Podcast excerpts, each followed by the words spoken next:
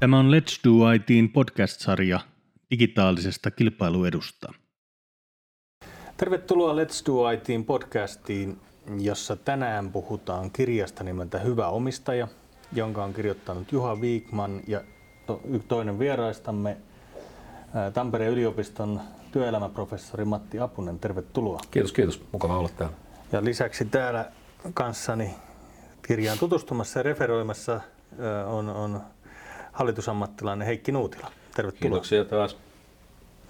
No niin, ja kirja kertoo? Kirja kertoo ei enempää eikä vähempää kuin Warren Buffettista. Ja siis, mehän usein ajatellaan, että Warren Buffett, joka on yksi maailman rikkaimmista ihmisistä, luonut jättiläismäisen imperiumin nimeltä Berkshire Hathaway, häntä luetaan vähän niin kuin sijoitusvinkkien näkökulmasta, niin kuin sijoittajan perspektiivistä. Ja kun me siis mun hyvän ystäväni Johan Wikmanin kanssa ruvettiin aikanaan Buffettiin tutustumaan, käytiin paikan päällä häntä tapaamassa, niin meillä oli koko ajan sellainen tunne, että Buffettista on jäänyt kertomatta sen tarinan toinen puoli, joka on siis se, että miten Buffett johtaa sitä omaa imperiumiaan, millä perusteella hän valitsee siihen yrityksiä, koska hänen aikomuksensa on pitää ne mahdollisimman pitkään. Tämä on niin kuin huipputärkeä havainto, kun hänestä puhutaan. Hän sanoo, että omistamisessa suosikkiperiodimme on ikuisuus. Ja, se on kai niin kuin poikkeavaa niin kuin kvartaali tai kvartaalien verrattuna. Ei ole sijoittajan näkökulmasta. Ei.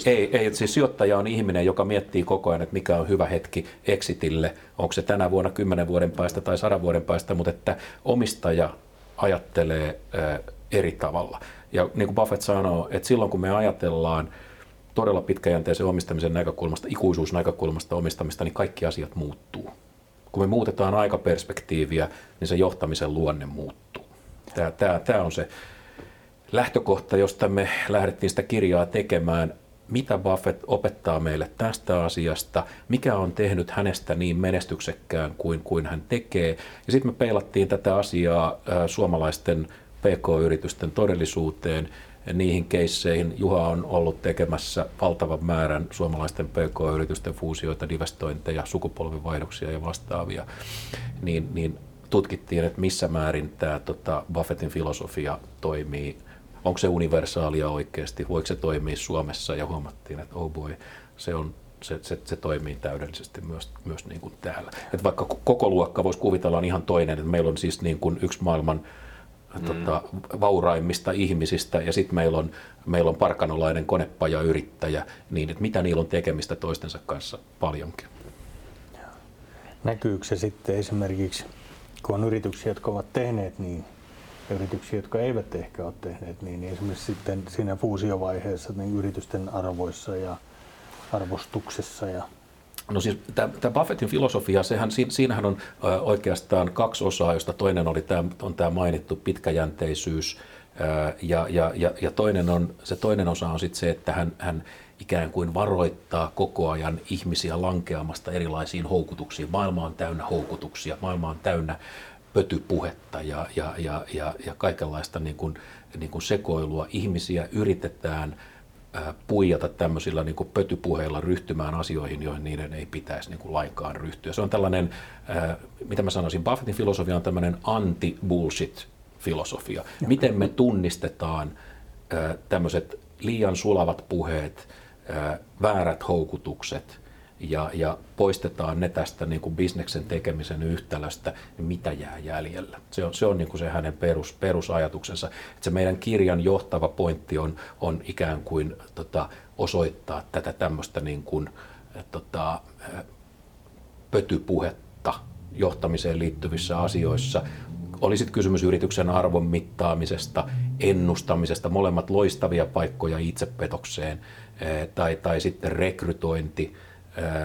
Ja päätyen siis yrityksen rahoitukseen ja tämän tyyppisiin asioihin. Siinä on aina olemassa hyvin voimakas itsepetoksen elementti. Ihmiset on loistavia pettämään itseään. Siis siinä me ollaan todella niin kuin mestareita. Meillä on joku asia, joka me on päätetty fiilispohjalta ennakolta, ja sen jälkeen me mennään siihen suuntaan ja keksitään matkalla rationaalinen perustelu sille, miksi me tehdään niin kuin me tehtiin. Eikö myöskin Matti on niin, että siinä teidän kirjassa ja niin kuin kuvataan sitä, kuinka Buffett myöskin jollain tavalla määrittelee tämmöisen hyvän omistajan ja hyvän johtajan niin kuin kuvan, minkä, ja toisaalta myöskin mikä ei ole hyvä. Joo, siis muistan vaan itsekin, kun sitä on selaillut, niin kiitos, se on loistava kirja. Siellä luodaan niin kuin hyvälle johtajalle omistajuudelle niin kuin tiettyjä niin kuin kriteereitä, kuten että sulla on niin kuin käsitys ja tahto siitä, mitä sä teet, mihinkä sä veet, sä pidät asiat yksinkertaisena, sulla on fokus kunnossa, sä et osaat nöyrä sun asiakkaiden suuntaan ja niin päin pois. Siis Buffett sanoo, että hänen yksi keskeinen periaatteensa on, että palkkaa hyvin, johda vähän. Kun hän puhuu siis omistamiensa yritysten niin kuin operatiivisesta johdosta, niin hän sanoi, että omistajana niin hänen pitää laittaa hyvin paljon panoksia siihen, että se henkilö, joka siihen tulee, on oikea, tarkoittaa siis hyvä ihminen. Ja tämä on siis täsmälleen hänen niin kuin ilmauksensa, koska hän sanoo, että hän ei ole koskaan pystynyt tekemään hyvää bisnestä huonojen ihmisten kanssa. Ihmisten kanssa, joiden moraalikäsitys poikkeaa merkittävästi hänen omastaan. Ja sitä ei pysty paikkaamaan, siis tällaista heikkoa moraalia ei pysty paikkaamaan hyvilläkään juridisilla sopimuksilla. Me kuvitellaan, että kun meillä on riittävän yksityiskohtainen sopimus, niin se paikkaa sen, että meidän keskinäinen luottamus ei ole oikea. Joo. Ja tämä on musta niinku hyvin, tämä kuulostaa keittiöpsykologialta ja tietyllä tavalla se onkin sitä. Mutta silti me aliarvioidaan sitä. Me yliarvioidaan sopimusten merkitystä ja me aliarvioidaan tämmöisen niinku henkilökohtaisen niinku moraalikäsityksen merkitystä bisneksen tekemisessä. Joskus vaan pitää sanoa, että tästä ei tule mitään. Tämä kauppa ei tule onnistumaan, koska se jättää todennäköisesti meidät molemmat tyytymättömiksi ja sen jälkeen me riidellään tästä niinku loputtomiin. Ja se syö niinku molempien energiaa kohtuuttomasti. Jotenkin tähän luottamukseen liittyen niin on kuitenkin sellainen tunnelma, että se on ollut suomalaisen PK-johtamisen niin kuin yksi kulmakiviä mun mielestäni.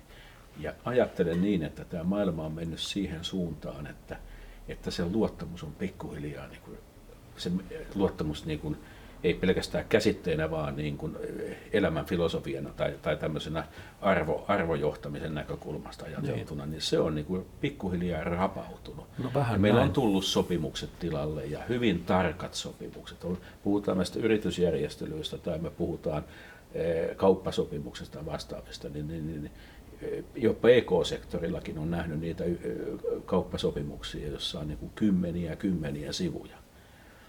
Jossa kaikki pienimmätkin asiat on niin kuin pyritty katsomaan läpi, ja sitten tietenkin haetaan aina jossain vaiheessa sitten se pieni porsaanreikä, joka antaa mahdollisuuden niin kuin vilpillisyyteen. Ajattelen näin, että se on tärkeä elementti, mutta onko se rapissu? No kyllä voidaan sanoa, että tietyllä tavalla joo, että onko ihmisen sana enää samanarvoinen kuin joskus aikaisemmin. Mä itse olen vähän niin kuin noudattanut sellaista periaatetta elämässä, että mä valitsen huolella ne ihmiset, joihin mä luotan. Mä en ole omasta mielestäni paranoidi, mutta mä olen varovainen. Mä valitsen huolella ne ihmiset, joihin mä luotan, ja sit mä kerron niille aika paljon. Ja mä odotan niin kuin vastavuoroisesti siltä ihmiseltä samaa.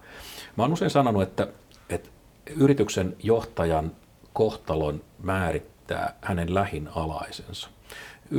Kun sä oot yrityksen toimitusjohtaja tai niin kuin minä sanomalehden vastaava päätoimittaja, niin mun menestykseni, mun kohtaloni on aika paljon kiinni siitä, että ketkä on ne ihmiset, jotka on lähinnä minua, niin kuin mun lähimpiä alaisia. Onko siellä yksi ihminen tai joitakin ihmisiä, joihin mä luotan sillä tavalla jäännöksettömästi, että mä tiedän, että ne kertoo mulle totuuden. Koska he on se tärkein filtteri, jonka läpi tulee tietoa alhaalta organisaatiosta. Jos nämä ihmiset puhuu mulle puuta heinää, niin mä tuun tekemään huonoja päätöksiä. Mun täytyy voida luottaa niihin monellakin tavalla. Mun täytyy olla joku sellainen, jonka kanssa mä sparraan asioita päivittäin. Ja Warren Buffettilla siis se on Charlie Munger, joka on hänen ikätoverinsa 290 jäärää, huikean teräviä jätkiä, hauskoja jätkiä, jotka on tehnyt siis maailman yhden niin kuin suurimman menestystarinan siitä lähtien, kun he alkoi tekemään yhdessä business 70-luvun lopulta. Mutta se perustuu heidän keskinäiseen niin kuin luottamukseensa, joka on aukotonta. Onko näin, Matti, että tästä voiko tässä tehdä niin kuin tämmöisen johtopäätöksen tai ajatelman, mitä sanoit äsken, että tämän Charlien pitää olla niin kuin sun alainen? Voiko se olla joku muu uskottu, joka tuntee sun bisneksessä? Se voi olla. Vaimo vaikka, jos vähän karikoidaan. Se voi olla, mutta mä en oikein usko tähän vaimo aviopuolisuus mies vaihtoehtoon. Siinä on omat isot riskinsä. Se ei voi olla sun kollega samalta alalta, jolla on esimerkiksi oma yritysintressi, koska se on se, mikä häntä todella niin kuin ajaa. Joka tapauksessa. Et jos sä otat esimerkiksi oman yrityksen hallitukseen tämmöiseksi luotetuksi mieheksi jonkun kaveri, joka on vähän samassa bisneksessä, tai vaikka olisi samassa bisneksessä, mutta sillä on oma yritys, niin hänen todellinen lojaliteettinsa on siellä. Ja sä oot aina silloin, sä oot niin kuin kakkospaikalla. Tai niin kuin Buffett sanoo, että yrityksen johdon pitää aina omistaa sitä yritystä. Että hän on niin kuin hyvin skeptinen palkkajohtajien suhteen. Hän sanoo, että omistamisen kautta johtamiseen tulee erilainen perspektiivi. Ihmisen pitää istua omilla housuillaan tulee, niin kuin sanonta kuuluu. Se on hänelle niin kuin ehdoton vaatimus. Tai kun hän ostaa yrityksen, niin hän aina vaatii kategorisesti, että sen ostettavan yrityksen toimiva johto jää aloilleen, muuten ei synny kauppaa. Se on sitä sitoutumista, se on yksi osa sitä, että voidaan niin kuin, voi syntyä sellainen luottamus, joka on sit lopulta tarpeen.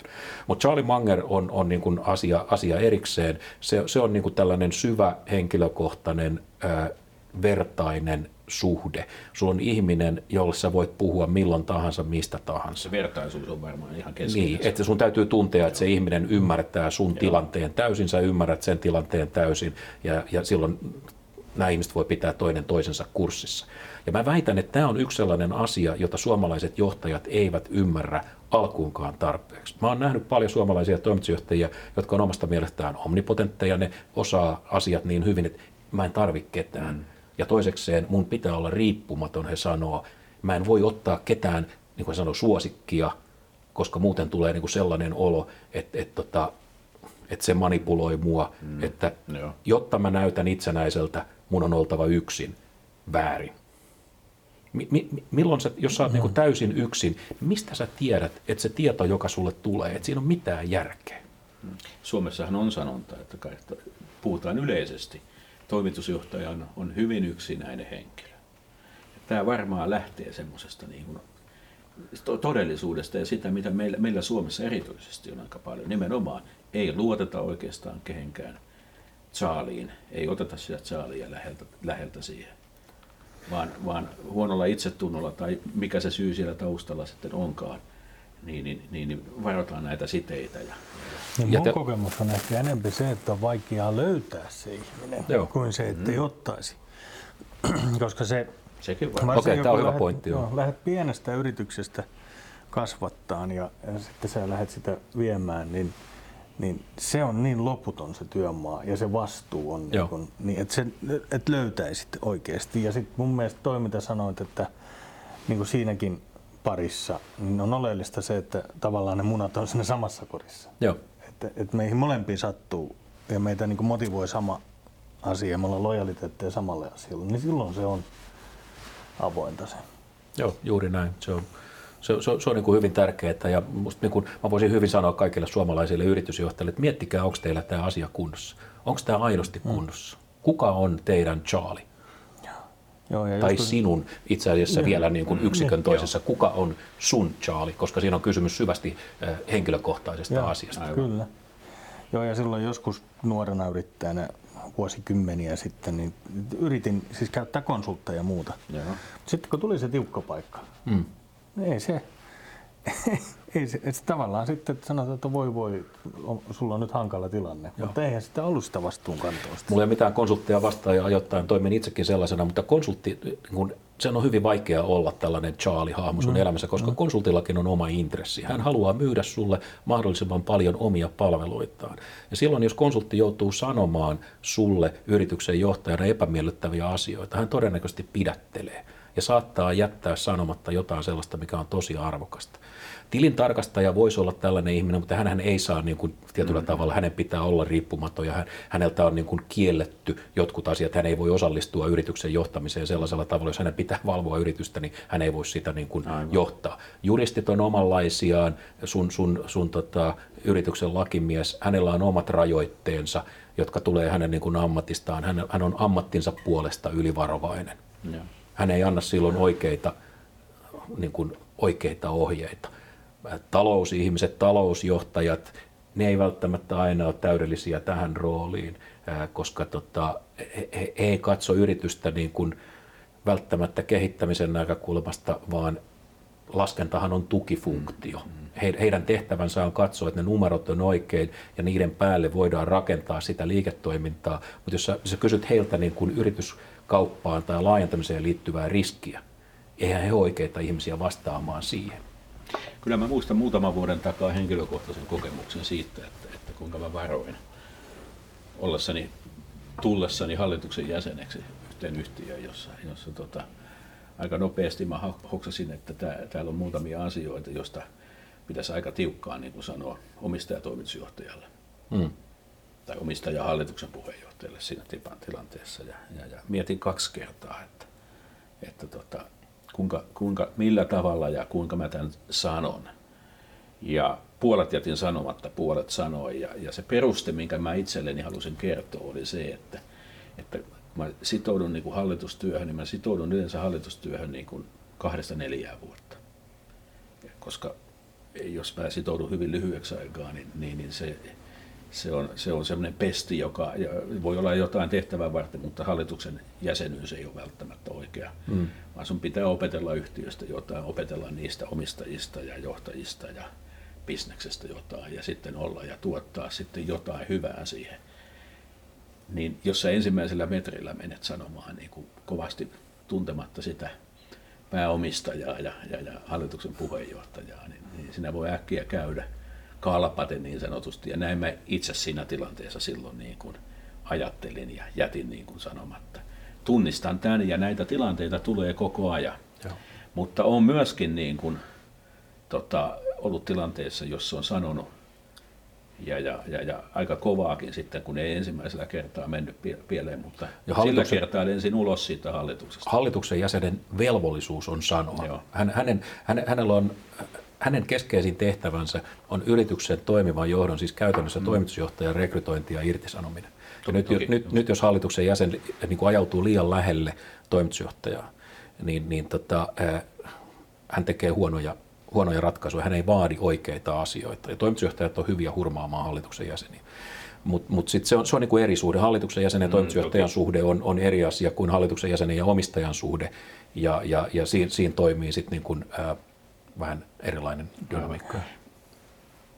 Kyllä mä voin sanoa niin kuin tällä hetkellä hyvän esimerkin, että nyt urani aikana niin mä olen tällä hetkellä niin kuin onnellisimmallani. Tämä on niin kuin tosi kivaa ja se johtuu siitä, että meitä on nyt 2. Mä olen nyt todennäköisesti se kakkoskaveri tai olenkin se kakkoskaveri, mutta ei ole näin kivaa ollut tehdä koskaan hommaa. Me voidaan sparrata niin kuin joka päivä ja se kehittää koko ajan tätä hommaa. Kyllä. Se antaa teille tilaisuuden myös niin kuin oppia. Tämä on yksi keskeinen läksy. Warren Buffett sanoo, tai itse asiassa Charlie Munger sanoo, että se minkä takia Warren Buffett on niin menestyksekäs kuin on, se johtuu siitä, että hän on oppimiskone. Hän haluaa koko ajan oppia lisää uusia asioita. Ja jos sä lakkaat oppimasta, niin maailma juoksee sun ohitsesi.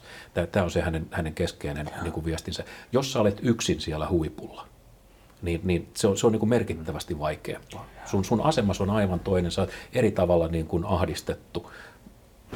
Matti, siitä kirjasta vielä sieltä lopussa. Siellä on kohta, tai se on melkein viimeinen asia taitaa siellä olla, jossa puhutaan omistajakäsikirjasta. Joo. itse kun on muutamia johtamisen käsikirjoja tehnyt, jossa omistajuus on mukana vahvasti. Mitä sä siitä haluat? Mitä sä sanot siitä? Mä ymmärsin näin, että semmoinen on tehty. Warren Buffett on tehnyt semmoisen. Joo, siis kysymys on sellaisesta kirjasta, jossa he vaan niin kuin tuovat julki nämä omat, omat periaatteensa, joilla he hankkii yrityksiä. Mitä tapahtuu yritykselle sen jälkeen, kun Berkshire Hathaway siitä kiinnostuu? Mitä sille tapahtuu sen jälkeen, kun se ostetaan? Siis Buffettin yksi loistava ominaisuus on se, että hän on mestarillinen yritysviestiä, hän on mestarillinen kommunikoimaan asioita.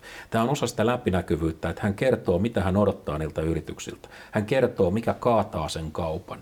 Hän kertoo, mitä todella, siis mikä niitä odottaa sen kaupan jälkeen. Sitten hän on fantastisen hyvä niin kuin pitämään yhteyttä osakkeenomistajiin tyyppiä minä. Mä saan häneltä kirjeen joka vuosi. Se tulee aina tuossa maalis-huhtikuussa, noin kuukautta ennen yhtiökokousta. Ja siinä Buffett avaa siis sitä, mitä Berkshire Hathawaylle on tapahtunut, semmoinen perus niin kuin vähän vuosikertomus. Ja sen jälkeen siinä on tällainen filosofiaosuus, jossa hän kertoo hyvin avoimesti, mitä hän ajattelee bisneksen trendeistä, mitä hän ajattelee laajasti maailman tilasta. Ja samalla varoittaa, että älkää uskoko mihinkään yksittäiseen yhteen päivään liittyvään lukuun, ajatelkaa isosti. Ja sitä on sivukaupalla tätä niin kuin, tätä pohdiskelua, joka on musta maailman kiinnostavinta bisneskirjallisuutta. Tämä meidän kirja perustuu siihen, että me luettiin kaikki nämä läpi 60-luvulta lähtien, nämä Buffettin kirjeet, ja sitä massaa tuli paljon. Me poimittiin sieltä 50 sellaista sitaattia, jotka oli meidän mielestä osuvia, hauskoja ja tärkeitä, ja sitten peilattiin sitä suomalaisten yritysten todellisuuteen. Mikä on niin kuin hienompi menetelmä sitouttaa osakkeenomistajat kuin joku tällainen? Ja sen jälkeen järjestetään yhtiökokous. Berkshire Hathawayn yhtiökokouksessa, kun me oltiin, nyt se on varmaan vielä isompi, kun mä olin siellä 2011, niin siellä oli ehkä 20 000 ihmistä.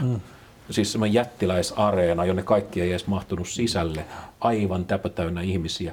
Ja nämä kaksi vanhaa äijää istu siellä 6 tuntia ja vastasi kysymyksiin. Ensin siellä esitetään elokuva, joka on siis tällainen niin kuin opiskelijahuumorityyppinen pläjäys, jossa he esittävät itseään. Kaikki nauraa, siis vedet silmissä sille jutulle. Se oli tämmöinen Terminator-parodia, Schwarzenegger mukana tietenkin. Ja sitten sen jälkeen 6 tuntia kysymyksiä ja vastauksia. Tätä samaa pohdiskelua erilaisista liiketoiminnan periaatteista, johtamisesta, arvon mittaamisesta, rahoituksesta ja niin edelleen. Fantastinen tilaisuus. Mä tiedän ihmisiä, jotka käy siellä niin kuin vuosi vuoden jälkeen ja uudestaan ne tulee siis. Kun me oltiin siellä, niin mun edessä jonossa seisoi Goldman Sachsin yksi pankkiiri, joka sanoi, että tämä on 7. kerta hänelle.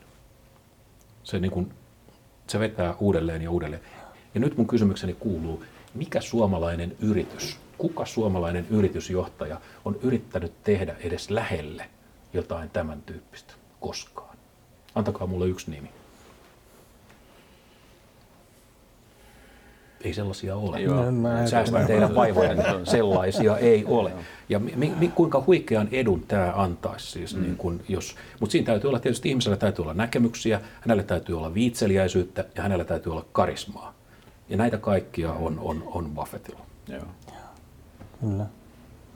Kyllä, älykkyyttä, kokemusta, josta tulee viisautta myöskin ja koska sä voit kertoilla erilaisia asioita, mutta kun siinä on se viisaus mukana. Niin me ollaan kaikki istuttu yhtiökokouksissa, jotka on puisevia, ikäviä tilaisuuksia, jossa luetaan paperista asioita, jotka on niin kuin yleisön mielestä tavattoman epäkiinnostavia. Sen jälkeen mennään syömään epäkiinnostavia voileipiä ja sen jälkeen luetaan yhtiökokouksesta epäkiinnostava raportti seuraavan päivän sanomalehdestä. Tämä on niin kuin se suomalainen kuvio. Ketä varten tällaista teatteria järjestetään? Ja jos mietit jotain kysymystä, niin kuin itse olen jo silloin paljon vähän kysellyt niissä yhtiökokouksessa, niin mietit 2 kertaa, että viittyy mä kysyä tämän, kuinka paljon se teilataan, kuinka nopeasti se niin kuin sähän aiheutat häiriön, kun sä kysyt. Mutta tämä on vaan fakta. Meillä, meidän kulttuuri ei ole se on nopean läpimenon kulttuuri. 20 minuuttia on hyvä. Miettikää, suomalaisen pörssiyhtiön johtaja tulisi sinne lavalle niin kuin Buffett. Hän ottaa siihen cherry cokea, siinä on sellaista niin kuin toffeeta, hänen oman yrityksensä tuote tietenkin. Ja Sitä se siinä narskuttelee 6 tuntia ja sanoo, että kysykää, antakaa tulla. Mm. Charlie Munger istuu siinä vieressä ja sitten joku kysyy, että herra Buffett, että mites tää teidän niin kuin, miten yrityksen jatko teidän jälkeen. Sitten se esittää loukkaantunutta ja sanoo, että minä en ole ajatellut kuolla vielä vähän aikaa. Charlie, how about you? Charlie sanoo, en minäkään.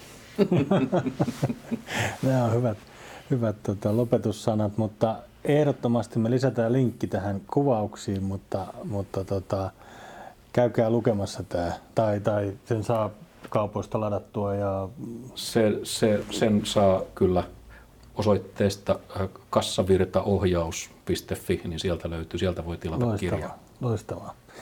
Ja sen lisäksi Mattia voitte seurata Twitterissä, Heikkiä LinkedInissä ja meihin saatte yhteyttä www.letsdoit.fi / jutellaan. Kiitoksia. Kiitos.